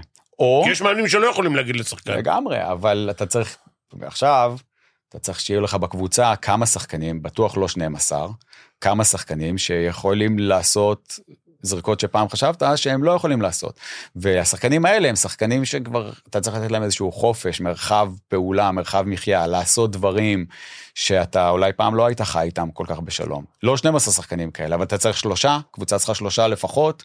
כאלה, והם צריכים שיהיו כמה שחקנים שעושים בדיוק מה שאומרים להם. זאת אומרת שאם אתה רוצה שהגבוה שלך כל הזמן יתגלגל, ולא משנה מה, והוא לא, הוא אוהב להיות קצת עם הפנים לסל ולזרוק וכן הלאה, אז השחקנים האלה צריכים שיהיו שחקנים שהם, אז בקיצור, אתה חייב להתאים אחד לשני, וגם היחס בגלל זה הוא לא אותו דבר לכולם. שלום, אני ליאור מור יוסף. אני עובד סוציאלי עם ידע וניסיון בטיפול בילדים ונוער. בפודקאסט שלי, מלאכת צמיחה, אני מזמין אתכם לקבל ידע על איך הילדים שלכם יכולים לצמוח מתוך הקשיים והאתגרים היומיומיים שהם חווים ביום-יום שלהם, כדי שהם יצליחו להתגבר ולהגשים את עצמם בחיים. אני מזמין אתכם להאזין מלאכת צמיחה, זמין בכל אפליקציות הפודקאסטים. הלינק להאזנה ממש כאן למטה. שלום לכם מאזיני הפודקאסט של פיני ושרון. פיני אומר תמיד שכדי להיות אלוף, צריך את הפלוס. אז המרכז האקדמי פרס מציע לכם תואר פלוס. תואר ראשון במנהל עסקים, פלוס מגוון רחב של תעודות מקצועיות שייתנו לכם יתרון בשוק העבודה, ואפילו את המסלול האקדמי היחיד בישראל שמבטיח לכם עבודה בהייטק. תקשיבו לפיני, כדי להיות אלוף צריך את הפלוס. חפשו תואר פלוס של המרכז האקדמי פרס, או כנסו ללינק שבתיאור הפרק. ואגב, הלמידה היברידית. שאלה נורא חשובה שעלתה לי תוך כדי שאנחנו מדברים. אה, אתה יודע, הרבה מאוד צעירים עוברים תחת הידיים שלי. הכדורסל משתנה, מה שיש היום, וגם מה שאתה אומר, אחרי שעברת את זה מספר מאמנים, ואימנת בעצמך, שהכדורסל משתנה, זה לא הכדורסל של לפני עשר, בטח לא לפני עשרים.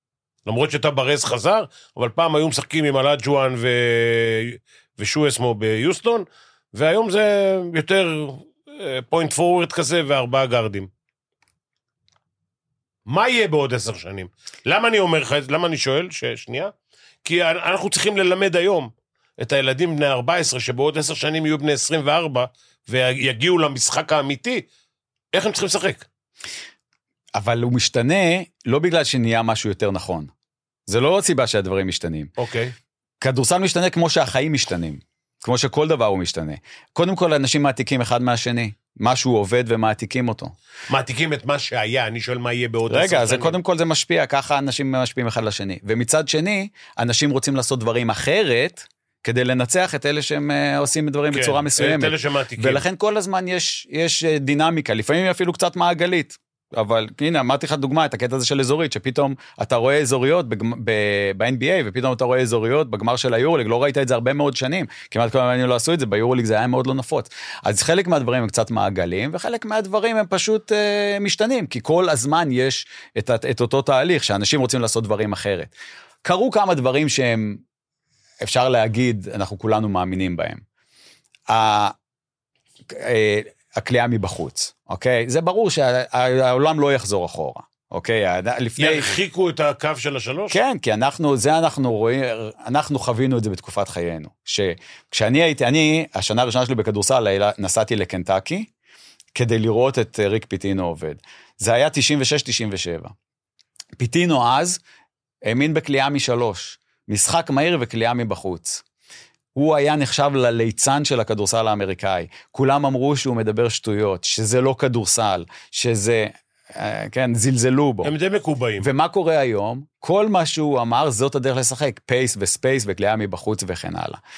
אה, באותם שנים קבוצות היו מסיימות משחק עם אה, שש זריקות, שבע זריקות אה, משלוש. אתה מסתכל על, על, על הכדורסל, באמת הוא היה נראה אחרת, הכל היה על שטח קטן, מצומצם, כולם משחקים בצבע. היום הכדורסל, המרחקים של הריצה וה closeout ים וכן הלאה השתנה. זה תוצאה של קליעה מבחוץ.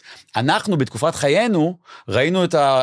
הקשת מתרחקת קצת, הרחיקו את הקשת כאן, וכולם אמרו, אתם תראו שהאחוזים ירדו, ויהיה קשה, וקבוצות ייקחו פחות שלשות, והכדורסל השתנה. מה קרה? אנשים לוקחים זריקות ממרחקים יותר, 25-30 זריקות. זה כנראה כבר לא הולך לשום מקום. אוקיי? זה שזה, ההשפעה של זה על הכדורסל, שהיא לא רק כמות הזריקות, אלא קלוזאוטים, והסוג של השחקנים שאתה לוקח, שיכולים לשמור על הפרימטר מבחינת אה, הגוף שלהם. אז uh, הדברים האלה כנראה לא משתנים. כל היתר uh, מאוד מאוד משתנה.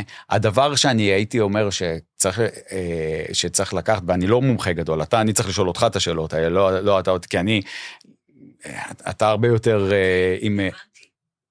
אתה הרבה יותר uh, מסתובב עם הגילאים האלה, ואני לא הייתי פה בארץ, אבל הדבר שאתה, ש, שהייתי כן אומר, זה... זה פחות הגבלות ויותר ל, ל, לרדוף אחרי הכישרון שאתה רואה, להיאחז באילנות גבוהים, מה שפעם זה היה נחשב קצת קרקסי, ל, לרדוף אחרי הכישרון ולתת הרבה מאוד uh, חופש, גם ב ball handling, גם בבחירת זריקות, גם ב, ב, בכל מה שקשור ליכולת אישית. זה נכון. השאלה היא איפה, קודם כל בבחירה, מאחר ובחרת הרבה מאוד שחקנים, אתה מסתכל על שחקן, אתה מדבר איתו בזום או בלא משנה אתה מחפש חוכמה או אתלטיות? שאלה ממש טובה. אני, כי זה באמת, הרבה פעמים אתה צריך לעשות את, ה, את הבחירה פה, כי זה לא הולך ביחד, ו... ולמה זאת שאלה טובה? כי עכשיו אני מחפש שחקנים ומסתכל, ואני מסתכל על שחקנים, יש לי בדיוק את הדבר הזה, שהוא יודע לשחק, והוא חכם, ואתה מצד אחד אומר, אוקיי, אנחנו יכולים לעשות איתו הרבה דברים, ואני אוכל לעשות איתו ככה וככה וככה, כי יש לו שכל. ואז אתה מסתכל על שחקן אחר, שהוא אתלט גדול. אתה אומר, אוקיי, הוא יסדר לי את ההגנה, ומהגנה אנחנו נרוץ, הוא ישים לחץ על הטבעת, ואולי יש לי מספיק דרכים לשחק, ואפשר לשחק גם ככה וגם ככה. ואתה צריך להחליט מה אתה, מי שחקן יותר טוב. ומאמנים כמוני, שמאמנים אה, ברמות שאני מאמן, ואני גם כמובן עובר מכל מיני סיטואציות, צריך לעשות כל הזמן פשרות, אתה צריך להתאים את עצמך יותר משאתה מתאים את ה, אותם לשיטה שלך. כאילו אתה צריך להתאים בניסיון את שלך, עצמך. בניסיון שלך אימנת שחקנים משני הסוגים, כאילו במכבי היה לנו שחקנים חכמים, פחות, אה, חוץ מפרקר אולי, פחות אתלטים, ועברת גם במילאנו, ועברת ברוסיה, ו... ואימנת בחולון, ואימנת שחקנים משני הסוגים.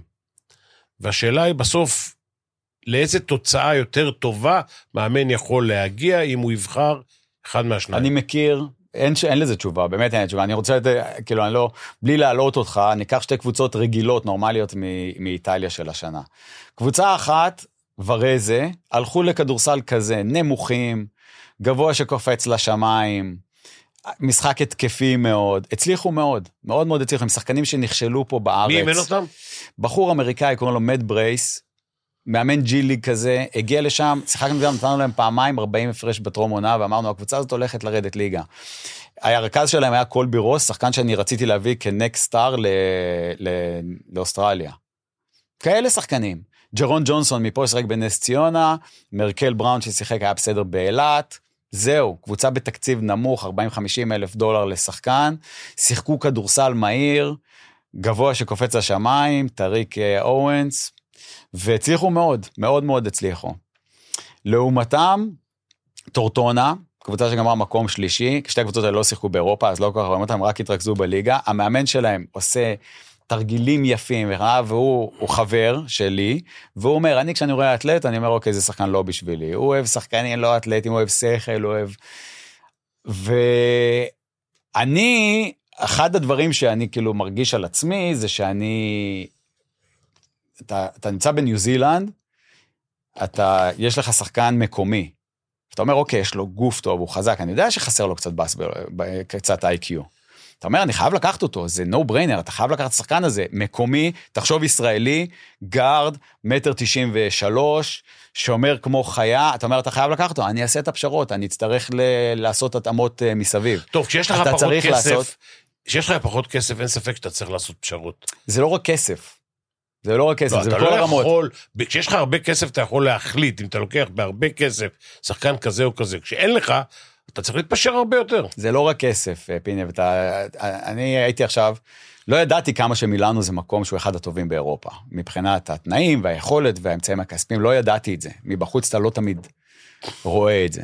ובאמצע השנה היינו חייבים להחתים point guard, ואתה מתחיל, אתה, אתה מסתכל, אתה תמיד צריך לעשות פשרות, אוקיי, הוא, הוא נמוך מדי, יהיה לו קשה, שבאז נייפייר, יהיה לו קשה עם, עם, אה, עם, עם בילי ברון, והוא נראה שהוא שחקן הגנה ככה, ככה, אתה תמיד צריך לעשות כל מיני פשרות כאלה ואחרות, בטח ובטח כשאתה פה, כשאתה פה, כשאתה מתחיל לבנות סגל ישראלי בקבוצה כמו הרצליה, ואתה, אז אתה, או שאתה משלם בניסיון, או שאתה משלם באתלטיות, או שאתה משלם, משלם בבאסבול איי-קיו, כמו שאתה אמרת, אתה צריך לעשות איזה שהם פשרות, אני צריך להתלהב, זה מה שאני אגיד, זאת התשובה שלי, אני צריך לאהוב משהו כשאני עושה אותו, אני צריך להתלהב מה, מהאופציה, אם אני רואה מישהו ששאלת אותי אתלטי, או אתלטיות או חוכמה.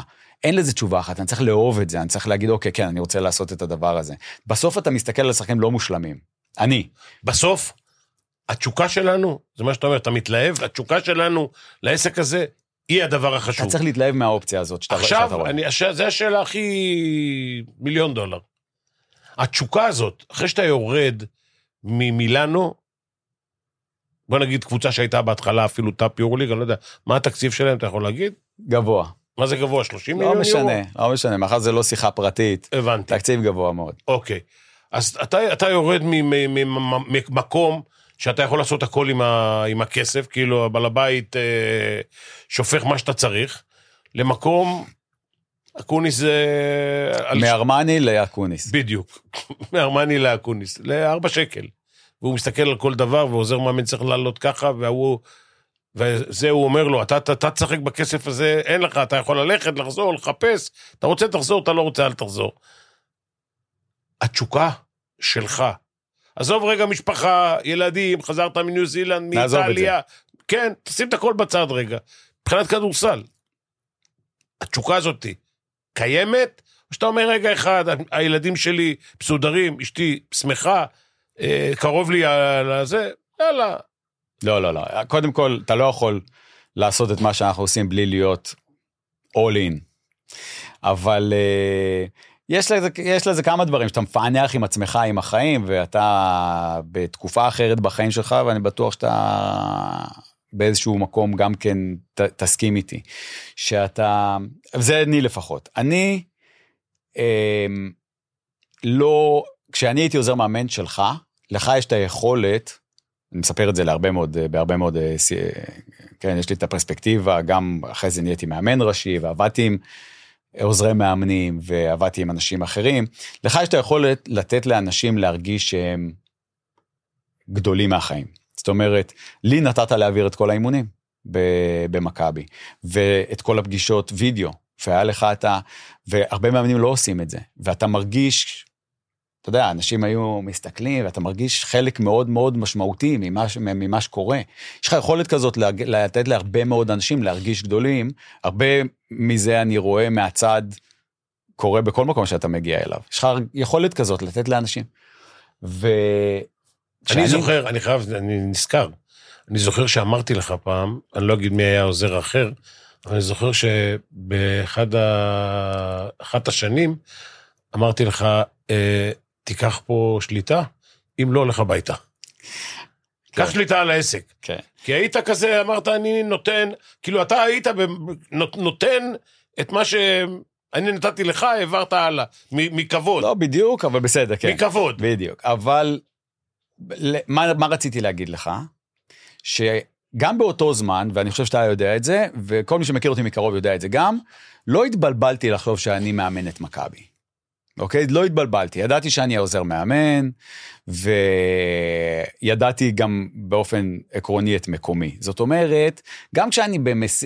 במילאנו, וזה מקום מדהים להיות בו, והייתי כמובן בעוד מקומות, זה לא, אני לא מאמן את מילאנו, והיה לי שם איזשהו תפקיד שהייתי יכול להמשיך בו הרבה זמן, אבל טוב לי שם, וטוב לי גם במקומות אחרים. זאת אומרת, זה לא שאני ראי, רואה כל דבר אחר כירידה, זה דבר ראשון. דבר שני, לאמן כדורסל, לאמן, אנשים שואלים אותי, אנשים שלא לא מבינים, לא עוסקים בזה, זה באמת עבודה מדהימה. זאת אומרת, אתה, אתה בטח פגשת בחיים הרבה אנשים מתחומים, מעסקים, מפוליטיקה. זאת עבודה מדהימה, היא משלבת כל כך הרבה דברים. אתה צריך להיות יצירתי, כמו שאתה אומר, ואתה צריך לפתור בעיות, ואתה צריך לנהל שחקנים מכל מיני מקומות, מכל מיני רגעים, ולהתחבר אליהם, ולנהל את הצוות שלך, וסתם לפתור את הקטע הזה ההגנתי, ולנתח. ו- לחשוב מחוץ לקופסה. ואז אתה צריך ל- ל- לחשוב מה אתה משדר כלפי חוץ, ואתה צריך לטפל ב- ב- ב- ב- בתקשורת, וזה זה משלב כל כך הרבה דברים, ויש בזה גם כמובן ימים שמבחינה אמוציונלית הם לא קלים בכלל, לחץ ודיכאון, ולהתמודד עם הפסדים, ושאתה מרגיש חרא, שאתה מרגיש שאתה לא שווה שום דבר, אבל זו עבודה מדהימה. ושם אבל... למעלה אתה לבד. כן, אבל זו עבודה מדהימה מבחינת ההרכבים שלה, כשאתה הולך הביתה, אם אתה באמת, אתה חושב מה אתה עושה, ואתה כולך, אתה, אתה כולך בתוך זה. בלפתור את הבעיה לשחקן הזה, בלחשוב מה לעשות בהתקפה, בלחשוב מה לעשות בהגנה, בלחשוב מה לעשות לקבוצה, בלחשוב מה איך תנהל את הפגישת צוות מחר. זה כל כך הרבה דברים ביחד, אין הרבה עבודות כאלה. ואני אישית אוהב את זה. ממש אוהב את זה, אחרי הכל, אני כבר בגיל של להיות אמיתי ולהגיד, אתה אוהב את זה או לא אוהב את זה? אתה לא יכול לעשות את זה בלי לאהוב את זה. אם אתה שחוק, אם אתה לא באמת מתלהב מלעשות משהו. אני, אם לא הייתי מתלהב לאמן את הרצליה, אני יכול להבטיח לך את זה, לא הייתי מתלהב מהדבר הזה, לא הייתי עושה את זה, הייתה לי עבודה.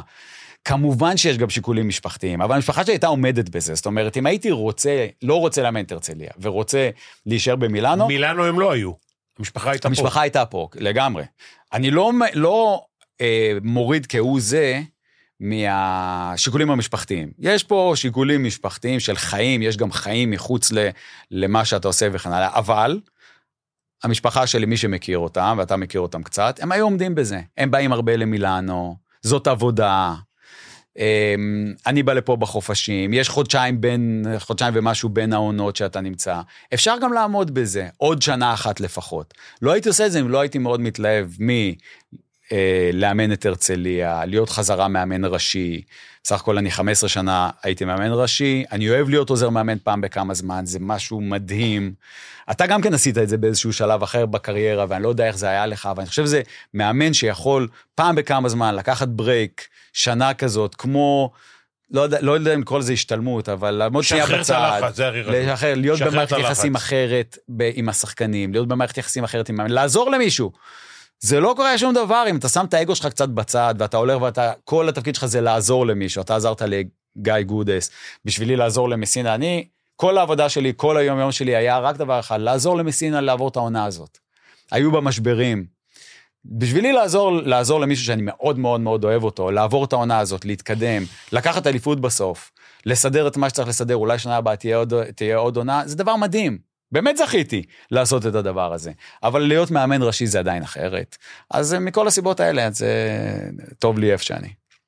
מה יהיה? מחרתיים. כאילו, מחר אני יודע מה יהיה. הרצליה. איפה אתה, כאילו, יש לך מטרות? התשוקה להיום היא קיימת. אני מעריך שתעבור עונה, אני כבר אומר לך, לא קלה. אני מעודד אותך. איפה אתה רואה את עצמך בעוד עשר גם בן כמה אתה? 48, ילד. ממש. ילד! ילד, תגיד, מה, אתה עושה צחוק? איפה אתה רואה את עצמך בעוד עשר שנים? יורוליג, חתמתי- מה, מה, מה מפתה אותך? חתמתי בהרצליה לשנתיים. אמ, בסך הכל, כן, כולנו רוצים להיות במקומות עם יותר תקציב, עם אפשרות אה, להיות יותר תחרותיים. אה, בוא לא נ... כן, לא, לא נכבס את זה. אתה רוצה להיות במקומות יותר, אה, עם יותר אמצעים, אתה רוצה להרוויח יותר כסף, כל הדברים האלה הם, הם שם.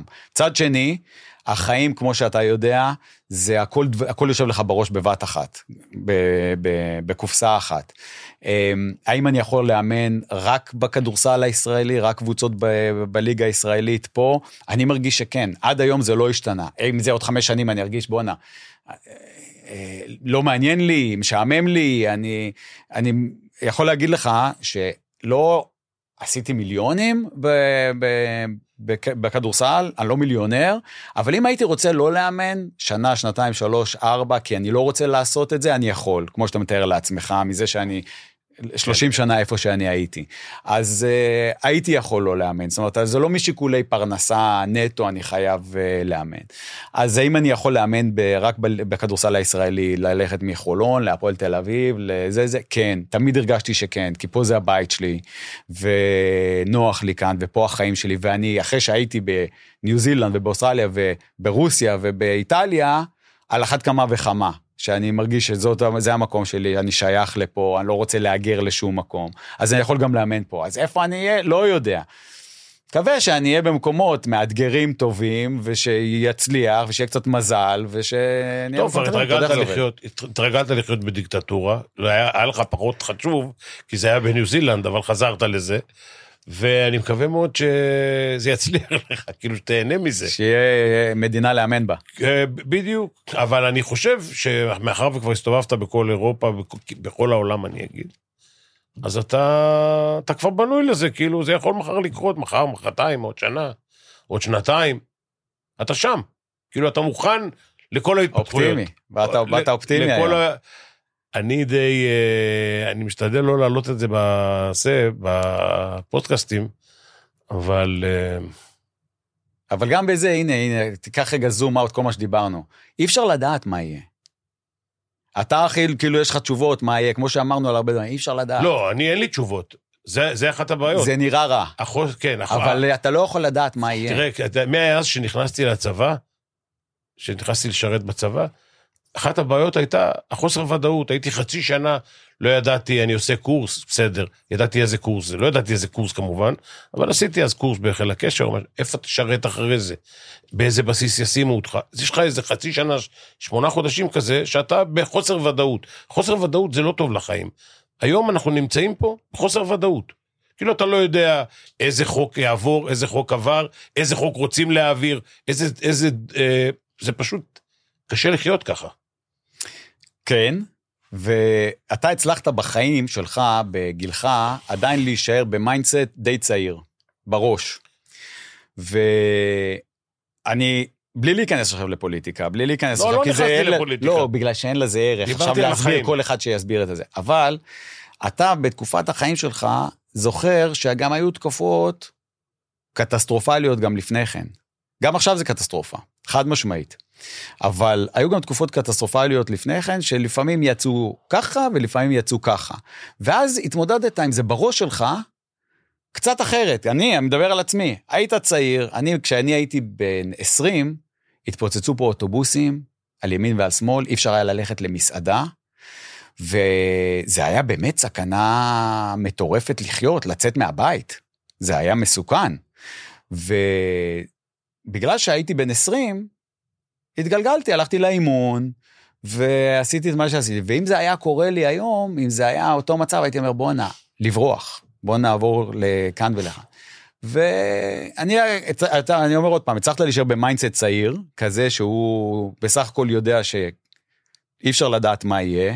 החיים שלנו בסך הכל יותר טובים היום ממה שהם היו לפני 10, 20 ו-30 שנה, ובוא נקווה, נהיה אופטימיים ונקווה שהם גם ימשיכו להשתפר. אז המשפט סיום אני, שאני אגיד לך, זה שאז היו צרות, היום יש צרות. הבעיה שלי זה שאני לא מרגיש שאני בידיים נכונות, שאני בידיים טובות שיכולות לפתור את הבעיה. זאת הבעיה. לא באתי לעודד אותך, לא, בסדר. אבל. אה, גם אז, לא כולם, לא כולם אה, אז היו כולם בטוחים, היו אז כולם בטוחים. היו ביחד. אז גם, ה, גם, אלה, גם הצד הזה וגם הצד השני, נגד אה, הדברים שאתה מדבר עליהם, של זה, היו, היו ביחד. אני חייב להגיד לך עוד דבר, כל פעם ששואלים אותי ומדברים איתי, פעם, בלי להיכנס לפוליטיקה, אני כל הזמן אומר, חבר'ה, דוקטורינת פיני גרשון. כדי לפתור בעיות צריך להגיע לפיצוץ.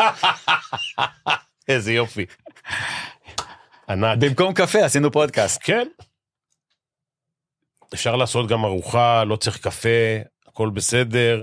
יש לנו אנחנו לא זמן אוכלים את עכשיו. אותם דברים, זה בעיה. יש, לא, מה, למה? הפסקת לאכול? תגיד. לא, לא. אני עם הגוף שלך הולך בלי. מכנסיים. לא, אבל עכשיו אנחנו קרובים, מה, זה חמישה קילומטר, לגמרי, משהו. לגמרי. אתה גר ליד האולם שם, בדירה של אה, ה... לא, זה? אני גר ברעננה, אבל אתה מתקרב אליי, זה טוב. קרוב, מה? אני יכול גם לבוא למשחקים שלך. איזה תענוג זה. כבוד. כן, לא, אני...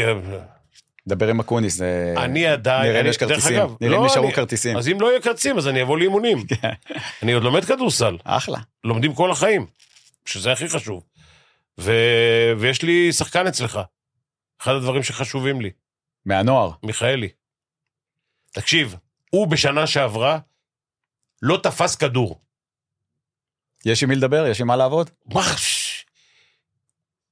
שמע, אני לא, אני, אני שם אותו בידיים שלך, לא של אקוניס. הוא התקדמות בשנה, בגיל הזה, התקדמות מדהימה. בוא נראה שאני לא מפריע לו.